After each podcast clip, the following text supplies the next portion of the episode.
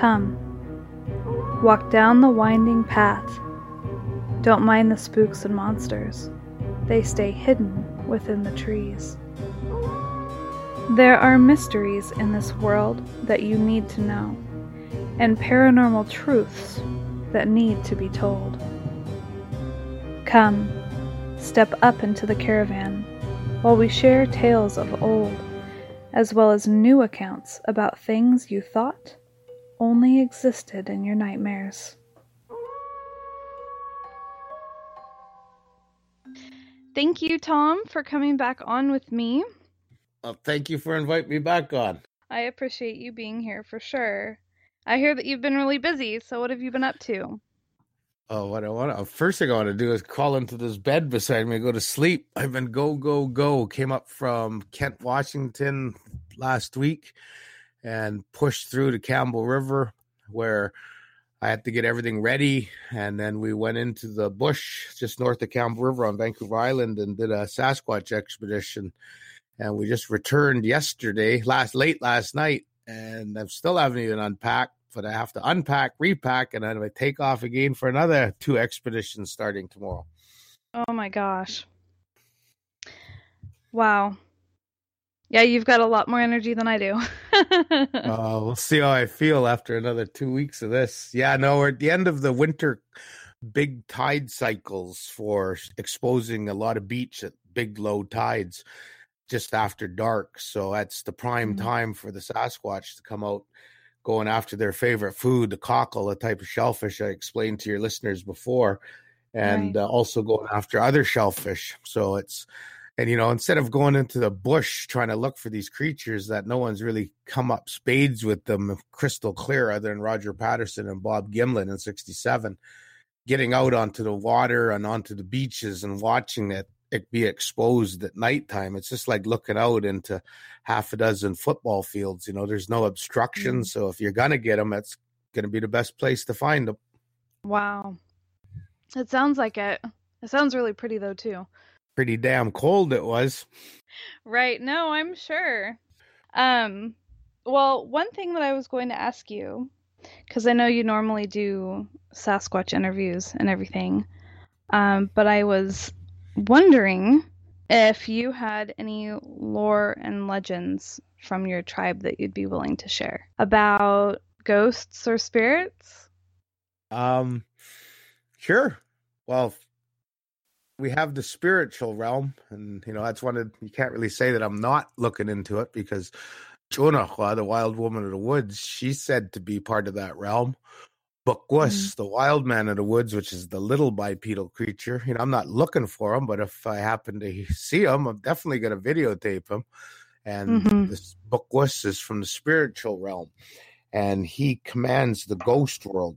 And they say that if you drowned, your spirit gets goes into that ghost world where the Bukwus is, and he's a very lonely creature, and he's out there in the forest walking around and people from time to time, even in these modern times, I hear a lot of stories about little creatures that are seen. Some of the coastal First Nations in and around southern Vancouver Island and the Puget Sound area of Washington State, they refer mm-hmm. to that small little creature as stickmen. And a lot of people are very, very fearful of them.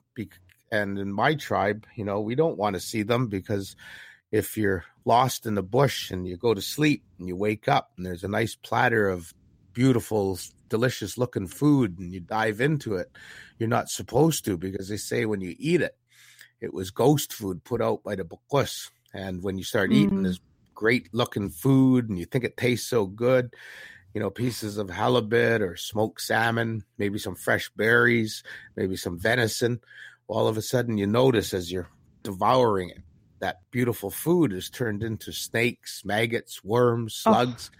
and you spit it mm. out, but it's too late. You've given in to weakness, temptation, and your fears. And now you've eaten ghost food, and it's next to impossible to get back to the natural human world.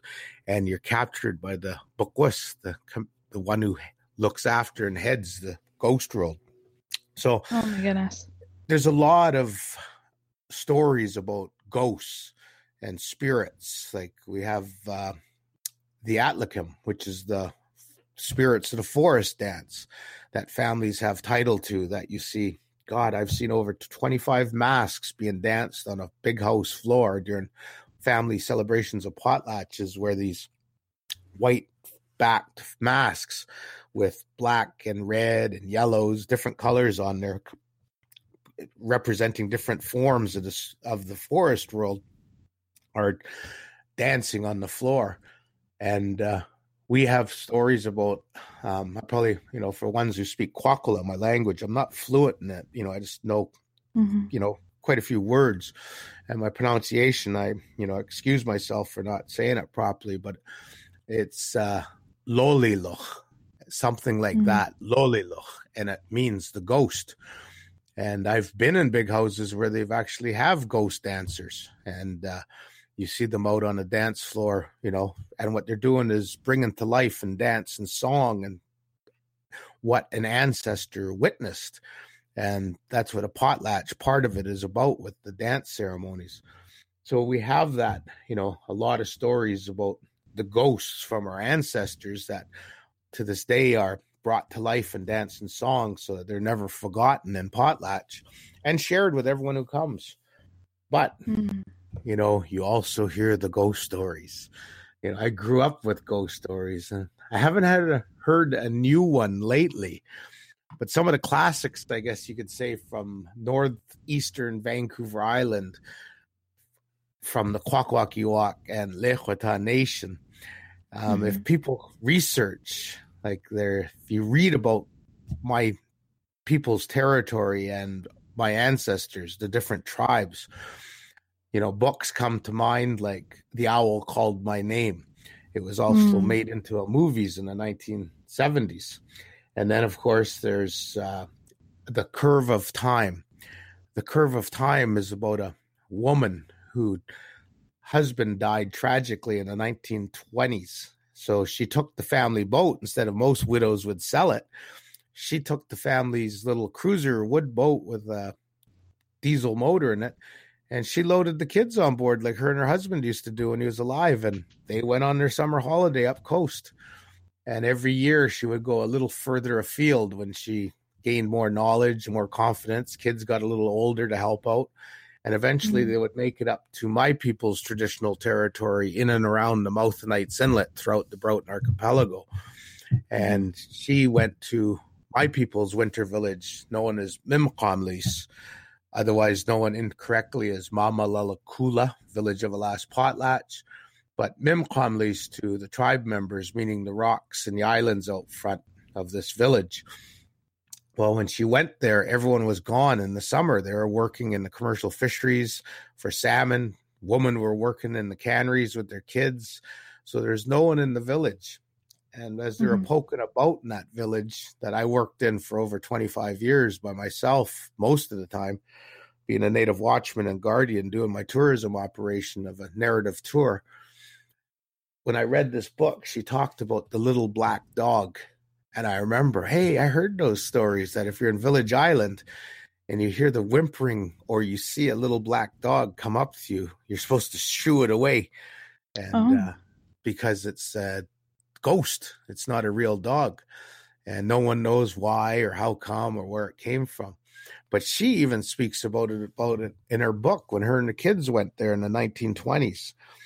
And uh, you know, I was in that village by myself for many years, a lot of the time, weed eating, doing the mm-hmm. native cultural tours to people who showed up in their kayaks or their dinghies. And you got to remember, there was tour companies coming in with their big, huge mega yachts and sailboats with their clients, and and sea kayak companies with their fleets of clients, and then of course all of the private yachters and kayakers and sailboaters.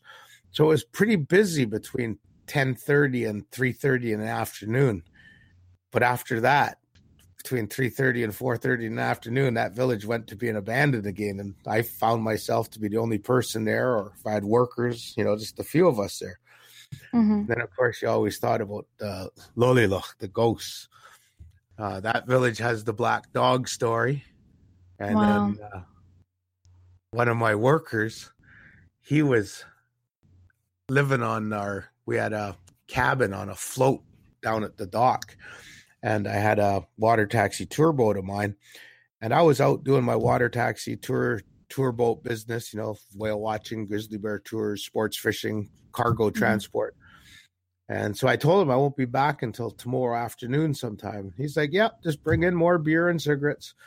So I left this guy and he was Dutch. He was from Holland, a good friend of mine.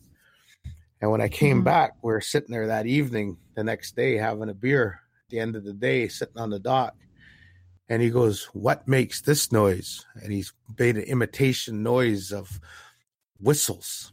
And the only oh. thing that could come to mind was Metsis, the whistles that belong to the society I'm a part of called the Hamatsa Society. And in that society, when we dance at potlatches in the old times, and even some families nowadays, they'll blow these big, long wooden whistles and they make this really haunting, ooh, spooky noise. And mm. uh, that's what he imitated. And he heard it coming from one of the islands in front of the village, which we never went on because they're burial islands. And he oh. said that oh. just as it got dark, he said that whole island erupted in that sound of those whistles. And then he mm. could hear the drumming, the beating of wood and drumming going on and almost like singing. And he said, I said, What did you do?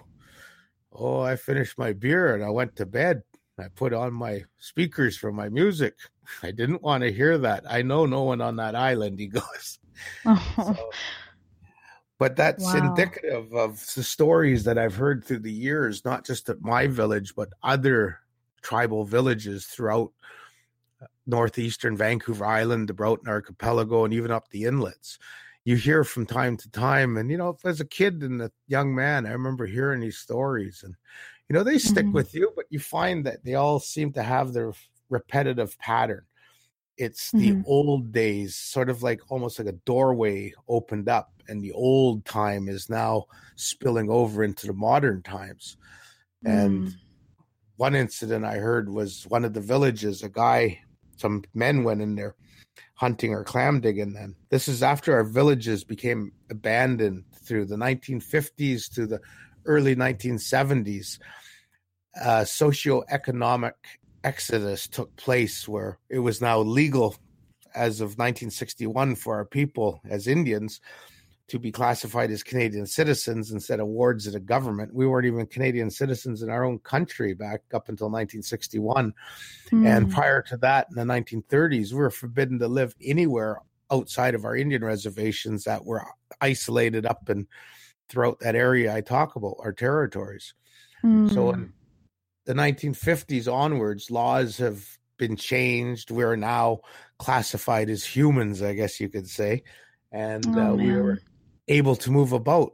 So a lot of people wanted to move to the town centers and so that they could have their children instead of being in a residential school for 10 months of the year they could live with their children and the kids could go to day school mm. and you mm. had the hospitals there the movie theaters the grocery stores the canneries to work the fishing companies to work so it was a socio-economic exodus from our traditional territories. And then by the time the mid 1970s came, most of our villages were abandoned, except for a few, like Quiastums, Gilford Village, still occupied to this day on Gilford Island. Quiastums mm-hmm. are Quai, Kingcome, up at Kingcome Inlet. They still have a couple 100 mm-hmm. people living there. And uh, Heckham, Hopetown, I believe there's a family or two that live there per- periodically and Judges New Vancouver, the Danakdao tribe members in the last, I guess, 15 years moved back to their ancestral winter village. And there's modern homes there, and there's, you know, a handful of families living there. So it's a lot of these places are abandoned, and they, but they have so much history, so much, I guess you could say, spiritual remnants from the times gone by and right. it's not an area of my expertise nor is it one i even try to tap into you know i'm just sharing you stories i've heard. No i of, really appreciate it. Thanks. One of the best ones though was a fish farm company that raises atlantic salmon. Um, it employs quite a few of our people nowadays and locals from our local co- coastal communities Well, this fish farm company, they have these big floating pens with nets, and they bring out baby fish and put them in there and feed them and grow them out over about a two year period till they're harvestable. Mhm. Well, this fish farm, generally they have float houses that the workers live in. Well, there's Uh-huh. one farm, they decided to lease some of the land up above the high tide mark in this bay, and they built a house. Well, they never came to us natives, you know, asking our permission, nor did they, you know, ask us if it was a good place to build a play a house because we Mm. probably would have told them no, stay away from there. Maybe there was a burial ground there or something. We don't, I don't know. But they Mm. built this house, and the woman who was uh, the managing the place, she started to, you know, keep track of the strange incidences going on, especially at nighttime, like their work desks being papers thrown all around, bangs and Oh. noises and different things. Uh, Wow. you know, I can't remember. There's something about a rock. I think it was a paperweight, a rock or something that came from around that property. And Mhm. that was always being moved about. But the Oh. best one was that manager was woke up at night and sitting at the foot of her bed was a little old native lady Oh, dressed in non-modern clothes. She was Wow. wearing the cedar bark woven clothes of back in the old days. And Yeah. she could actually feel that woman when she stood up and the bed rise again and that woman walked towards the wall and disappeared and that's probably one of the better ghost stories i've heard in modern times for that for our area Wow. That's incredible. but it's pretty neat Wow. you know like you know there's some stories you know you know to tell the story right you got to use the people's names because you know we as Kwakwaka'wakw we grew up with these people and you know it's we know their characters and when you talk about how it took place apparently all the screaming and yelling and all that you Mhm. know it sort of adds to the whole story but i think i'll leave those ones alone i'll save that just for our people but you know there's Mm. numerous reports to the area there's even stories i've heard about the war canoe that people see paddling around Oh and uh, at nighttime and you can actually hear the paddles going in the Mm. water and the strokes and apparently you can even hear the handles of the paddles running along the wood gunnels. You can hear the language being spoken that isn't english and the clothes they're wearing and the silhouettes aren't indicative of modern times. And uh, one of the fishermen i spoke with he said that uh, they ran across it and it's always at the same place where this thing is seen this canoe. And uh, they tried to get their native fella on board to come up and look and he said nope nope not coming up. I don't want to look at it. I'm not looking out the windows. And wow. all of a sudden him and the two non-native crewmen they started yelling good you gotta look you gotta look at there we can see fire now. And apparently they could see elevated on a pole fire burning nothing big Oh, but it was a fire all the same uh-huh. so when I heard that ghost story, I took it to one of my elders. He's very knowledgeable on the bush and the water world. He's still Mhm. with us even. And when I went to tell him the story, he started laughing. He goes, "Yeah, I remember hearing that one too, when growing up." And he, I remember this guy is what thirty-five years older than I am, and he'd heard that story. And then he just chuckled and he said, "Yeah, that's the porpoise hunters." apparently in the old times when they went out in their canoes at night they would have like a tripod of wet wood and they would have a an area up top of wet bark and everything that would be like a nest. And that's where they would have a little fire burning. But they had a cedar bark curtain around it so that the Mm. porpoise wouldn't see that fire and it was just burning slowly anyway but when they could hear the blows of the porpoises, they would start whistling or tapping on the gunnels of the canoe. And porpoises are kind of like kittens; they're very curious. And as they would turn, and you could tell by the blows, they were getting closer and closer to the where the canoe was, and it's dark. They would throw spruce boughs, which is an evergreen, Mhm. with the needles. They would throw it into that little fire, and it would catch like gasoline. And as it Mm. erupted, they would pull the curtain down, and the big flames kicking up with more boughs going in would what we call pit lamp. It mesmerizes, blinds an animal like a deer or birds Oh wow. or porpoises. And the porpoises wouldn't see the canoe and they keep swimming towards the fire. And then that's when they would throw their harpoons to get the porpoise because it was a food source. But that apparently is one of the ghost ships that are seen from time to time. The porpoise hunter canoe, they call I've heard it called, but I've never see it, nor do I want to see it, and I doubt I ever will see it. Wow. Why do you doubt that you'll never see it? because I respect the spirits. Hmm. Um, few years back, I was accused of being um, desecrating some burial grounds and taking Mhm. tourists in and charging tourists money to see these ancient burial ground. It is nothing but fabricated bullshit. I never did that. It was some of my fellow tribe members who are just jealous of me because I've always been successful in tourism, television, now podcasting. So they Mhm. lashed out at me. I call it the crab syndrome. You know, they're too Hmm. chicken beep to get off their ass and do what I do. So instead of trying to better their lives by, you know, doing what I do, working all the time, Right. it's easier for them to try to drag me down. How dare you try to be better than us sort of attitude. Well, that's what that Mm. one girl did. And it's pathetic because she's a Hamatsa. And it's just pathetic that she would do something like that and not consult with a fellow Hamatsa. But anyway, I won't get into the politics of it but a Mhm. picture was taken that I asked a woman to take a picture of. I brought her into an area and I showed her this is what we do as native watchmen. We come into this burial site and we offer tobacco, we talk to our ancestors, tell them we're there to do cleanup. And I Mm. showed her how I was bending down, picking up, you know, candle wrappers because some Yahoo brought a candle in there and unwrapped it and burned it. You know, who the Mm. hell would do that in the summertime? You're liable to catch a forest fire, number one All right. and damage that burial area. And then there's Mhm. always little crucifixes in there from the tourists because there's a trail that goes from that burial site on that island right to a bloody fishing resort.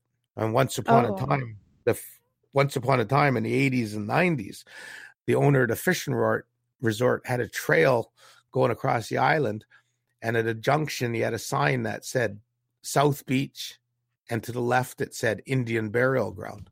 And Oh, his no. clients were going down there to take pictures and poke about, probably took things as well.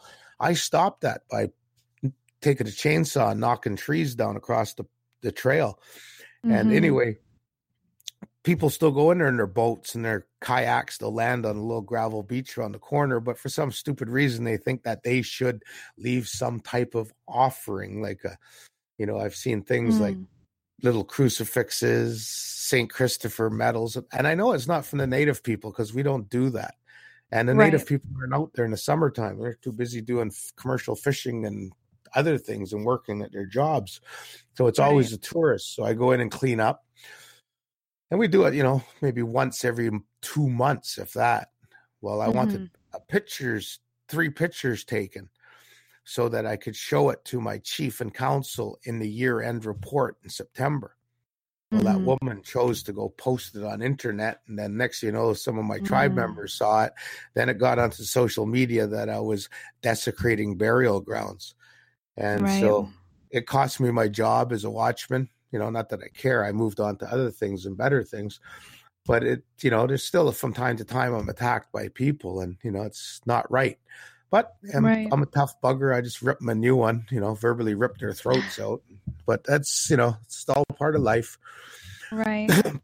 But those, Yeah, no, it's unfortunate with uh, when miscommunications happen, especially something like that. I think that uh, I I don't I don't know. I don't have that tough skin. I I would be really devastated to not um, be able to be back there doing the cleanup because just being there and being a part of it would feel like I was, you know, with or connecting with my ancestors in a deeper way. So. Oh, I still go out there. You know, I'm just not working for my tribe no more, but I'm still doing eco cultural tourism, Sasquatch tours, sea kayak operations, whale watching, grizzly bear tours, sports fishing, Right. traditional native food harvest and curing and survival Mhm. training.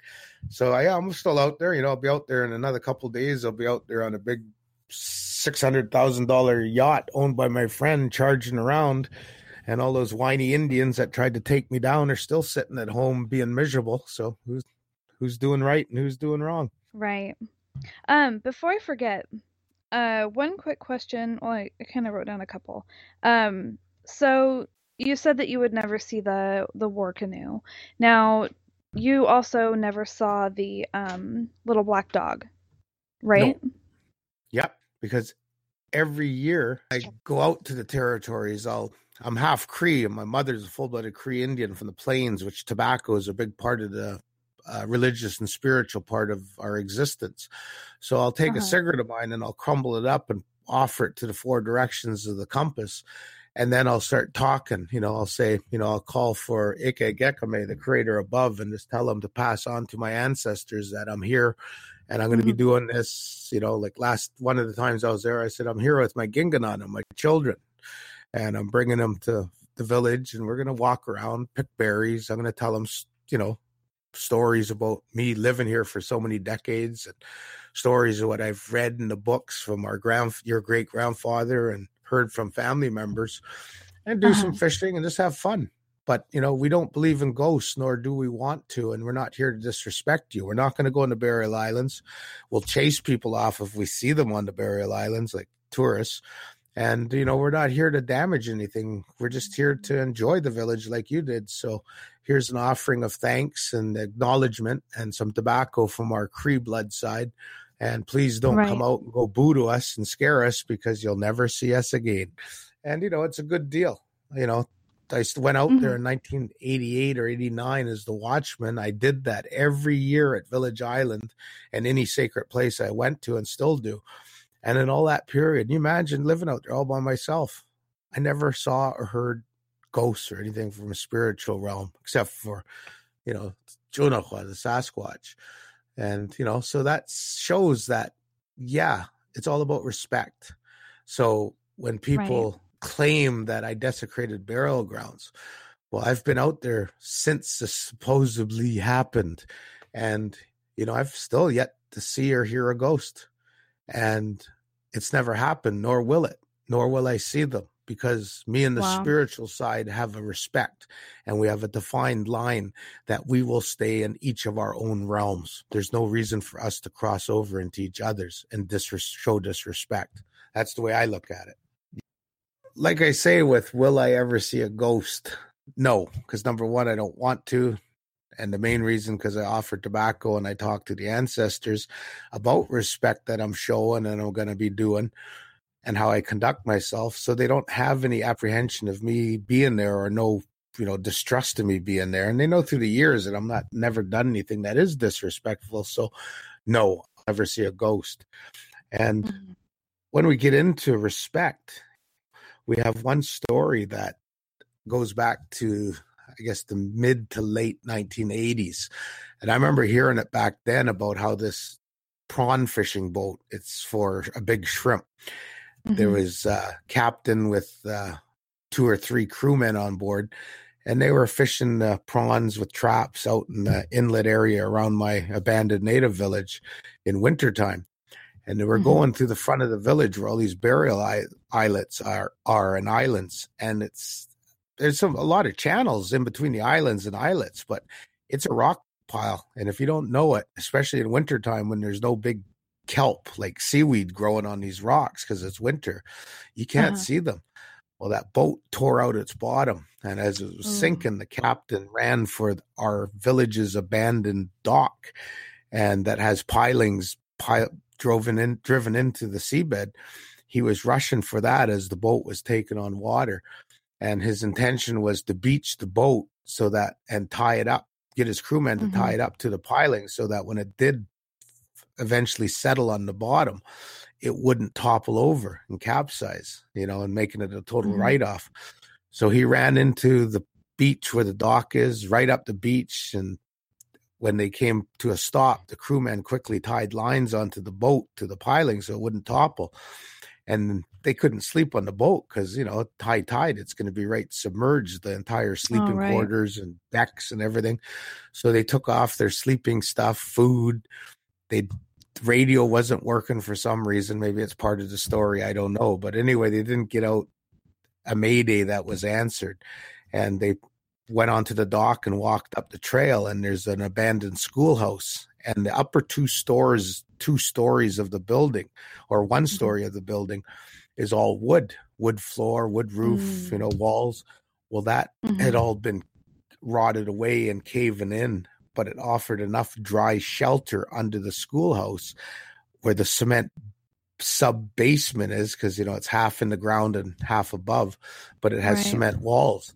They went in there with this big cement floor and they put all their stuff down and I guess they went they said they went exploring, looking on low tide now. They went out onto the islands in front of the village, which is a no no because those are burial islands. And who knows Right. what they did there. But when they got back, as the water started to come back in, they walked across the beach back into the village proper. And by time when dark came, they were inside the basement of the old schoolhouse and they started a fire. And the fire apparently was pretty big. And the cement Oh. I guess, was retaining water and air pockets. Well, just like sandstone, it started to explode, kicking Oh. embers and ash all over them. And so they turned their fire down, didn't make it so big, Mhm. curled up on their mattresses and their sleeping bags and went to sleep. A few hours later, they woke. They all woke up to s- screaming in a language they didn't understand, and then they Oh. began to be kicked and punched and scratched and pushed down Whoa. and this this went on for hours and as quickly as it started it stopped and Mm. the next day no one came to the village or went by on the boat so the next night they stayed in there again and the same thing Oh. happened again and the next morning they heard a boat and they ran down the dock and they flagged them down and you know the guy saw the boat half sunk anyway and he came in and Mhm. The captain and his crew jumped aboard and they said, We don't even want to pump out that boat. We just want to get the hell out of here. We'll get the salvage team to look after it. Right. And they were terrified over what had taken place, where these ghosts apparently had attacked them in that old abandoned schoolhouse. wow. Well, years later, I would have a operation called Shake Block and going out in with my float house and boats and going into the woods each day with my crew and would cut up these fallen down cedar trees into blocks of wood clear with no knots or anything for the shake and shingle market roofing market. Well as we're Mhm. conducting our work it's tough work so guys come and guys go. You just hire another one. Well i hired Right. this one guy and lo and behold he said i'll work on village island but i'll never go in that village again. I said why not? And right there in Mhm. front of my entire crew he told the story i just told you he was one of the Oh. boys that was on that boat that sunk and ended up in the village being attacked so i heard Oh. it firsthand from the source who actually was in that village getting beat up punched scratched thrown down kicked by ghosts so do i believe in ghosts well yeah if you disrespect the spirits and ancestors of course you're going to pay the price and that's Right. why i've never done that myself nor would i ever Wow, gosh, that just gives me chills. That's uh incredible, really. Um, before I forget as well, my my last question that I had, uh, because you were talking about the stick Indians. yes When I was really little, gosh, I had to have been around, I want to say four or maybe five. And I come from a long line of rock hounders. So my dad would take me out in the woods. And, you know, it's over here in uh, like the Tillamook Forest in Oregon, kind of Mhm. by the coast. Well, we were out there, and I remember seeing footprints that were just a little smaller than my own, but they were bare, like bare feet. It'd be like this little baby running around in bare feet out in the out in the woods. And I remember being so confused seeing this there. And I asked my dad, I said, Well, what are these? You know, because I had heard about Bigfoot and everything, but these were tiny. And I was like, Well, can their babies be that small? and he said, Well, no, those are the little people. And and that was that. There was no other discussion or anything about it. And I was just wondering, what do you think about that? I just think they're Bukwus. The little men, the little one. And, you know, I've heard numerous stories from up in uh, my territories, the Broughton Archipelago, and one from a pretty credible source. You know, he's lived out there all his life. He's got to be in his late 80s. And, you know, him and his daughter could felt they were being watched when they were out mm. doing some work and uh, for fisheries enhancement, you know, looking after helping salmon, you know, have their babies and that. It's called salmon enhancement, basically, just right. Looking after the environment. But as they're out there in this uh, place with no other people living, they felt like they were mm-hmm. being watched and they could smell anisis. We have a licorice fern, and it, oh. people refer to it as anisis. And when you smell that, yeah. apparently that's when you really got to be cautious because that's when the little people are around the bukwus. And wow. they smelt that and they've come across very small footprints that looked human and water oh was still gosh. running in them. So they didn't actually see them, but that's what they experienced. And I've heard it from quite a few people throughout the coast, not so much from my territories, but more from up north around uh, Prince Rupert. I've heard quite a few stories up there from you know, you got to remember, I was a commercial fisherman for most of my life and still sneak out every now and then. So mm-hmm. we travel the entire coast. We go to port, we go, you know, reprovision, sell our fish, have a few beers and a pizza, maybe watch a movie. And, you know, you're socializing with fellow fishermen. Well, they're from different communities and different native tribes. And we all share our stories, you know, subject that little people might come up. And the next thing you know, you got half an hour of stories being brought to the table. So wow. I've always been inquisitive, wanting to hear them. And when I'm down living now in Kent, Washington, part time, mm-hmm. I interact a lot with uh, Coast Salish tribes that are down there, and mm-hmm. I can't believe how many stories they have on little people. And really? you know, I'm getting more inquisitive, so I'm asking more questions. You know, focused on that. And boy, they're mm-hmm. having stories like right just south of Seattle is Renton on the eastern right. edge of Renton, which has you know the forest starting you know mm-hmm. modern homes are having these things running around in the gardens and you know wow. raising havoc when i was in omaha nebraska in june of 2017 working for the tribe helping to develop their ecotourism business ventures mm-hmm. you know those people were telling me about you know Sitonga, the big one. That's what I was focused on. But they were also saying, oh, mm-hmm. "Oh no, we can't go down that road. That's where the little people are." Uh, I, have seen them when I was a kid. I'll never go down there again. That's where they live. And then one of the, my guides, who was Omaha tribe member, I asked him, you know, what should I do? And this medicine woman I spoke with, who lived not a mile from the cabins I was staying at at the edge of uh, the Indian Reserve, no one living mm-hmm. out there. She told me to leave out offerings, leave out food on a high elevated area for Sitonga, the big ones, and leave oh. shiny items and shiny, hard, sweet candy like rock candy mm. for the little ones and shiny things like coins. And she says if there's any little ones around, they'll take all the shiny items and the candy and they'll leave you alone. They won't bother you. But, you know, oh, we did wow. that. We put the offerings out and, you know, we never had anything removed over a week of mornings we'd check and we never saw anything removed. So I guess they weren't around us. Wow. But like I say, you know, it's it's you got you got always got to remember, you know, like a lot of people that follow me on different podcasts, uh, internet postings, mm-hmm. you know, I come across as this real hardliner that just jumps and rips people's throats out from time to time. Well, I'm totally against the wooism in Sasquatch, meaning porthole jumpers, alien flyers, right. mind speakers, shapeshifters, unless they're Indian, of course. If an Indian tells me they believe in skinwalkers, skinwalkers or shapeshifting, I totally respect that and I'll listen to them. Right. And, you know, I'll ask questions. But to the non Indian, when they start talking about things turning into wolves and running away, I just like, nah, you know, it, mm. it's not your culture. You don't be fooling around like that and BSing me but also right. at the same turn, um, a lot of these people that you know I sort of go against. It's because we have to understand our history, know your history, so you're never destined to repeat its failures. Well, when those mm-hmm. first ships came to the Americas, well, as soon as they were set their anchors and the first people that jumped in the dinghies to go ashore, their rowboats, were the Jesuit missionaries and then other missionaries of every denomination, supposedly for the better good of Christianity and teaching us heathen savages the good word of God and Bible.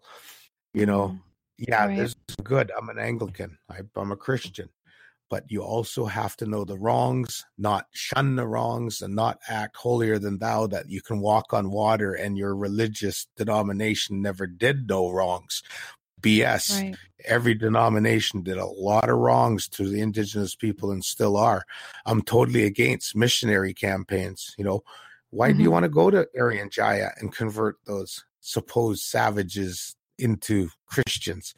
They've done pretty good since the dawn of their creation, some hundreds of thousands of years without Christianity. Why in this modern world, when we know what we, how we damage cultures and societies and eradicated people with our diseases and with right. you know gunpowder, you know why do, would we want to go and repeat our failures of our past?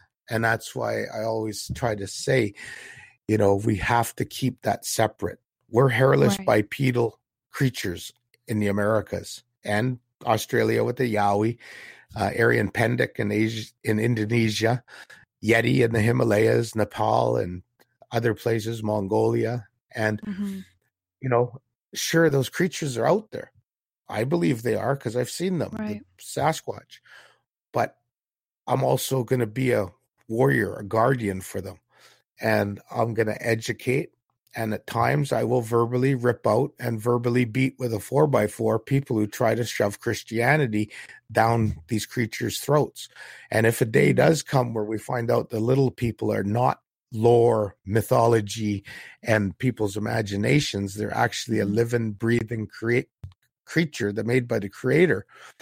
And right. we find out Sasquatch truly does exist and Yeti and Orang and Orang Pendek and Yowie well, mm-hmm. let's not repeat our failures and try to send missionaries in there for the mm. better good of those creatures because they sure I as agree. heck haven't done a lot of good, as far as I'm concerned, to the indigenous peoples of the Americas. Yeah, no, I have to agree with that. I really do, with all my heart. Wow. And at the same turn with spirituality, you know, like, you know, a lot of people know me and they know that, you know, I'll only go so far with what I call uh, mumbo jumbo holistic BS. You know, so in other words, I'm not going to rip my clothes off and start prancing around, wave throwing daisies in there, banging my tambourine because a supposed spiritual moment happened. You know, uh-huh. we have to draw the line. We have to use our frontal lobes and, you know, think properly, think respectfully right. for the creature's benefit. Right. No, that's for sure. Well, I really appreciate all that. Good it gives fun. me a lot to yeah tired yeah no well i mean and i seriously i feel really honored the fact that you you know not only that you came on but that you were willing to to talk about this other subject. That really meant a lot to me. No problem. Thank okay. you. Okay i better go and thank you very much and let's do this again. Okay thank you. Mm, bye. Okay, bye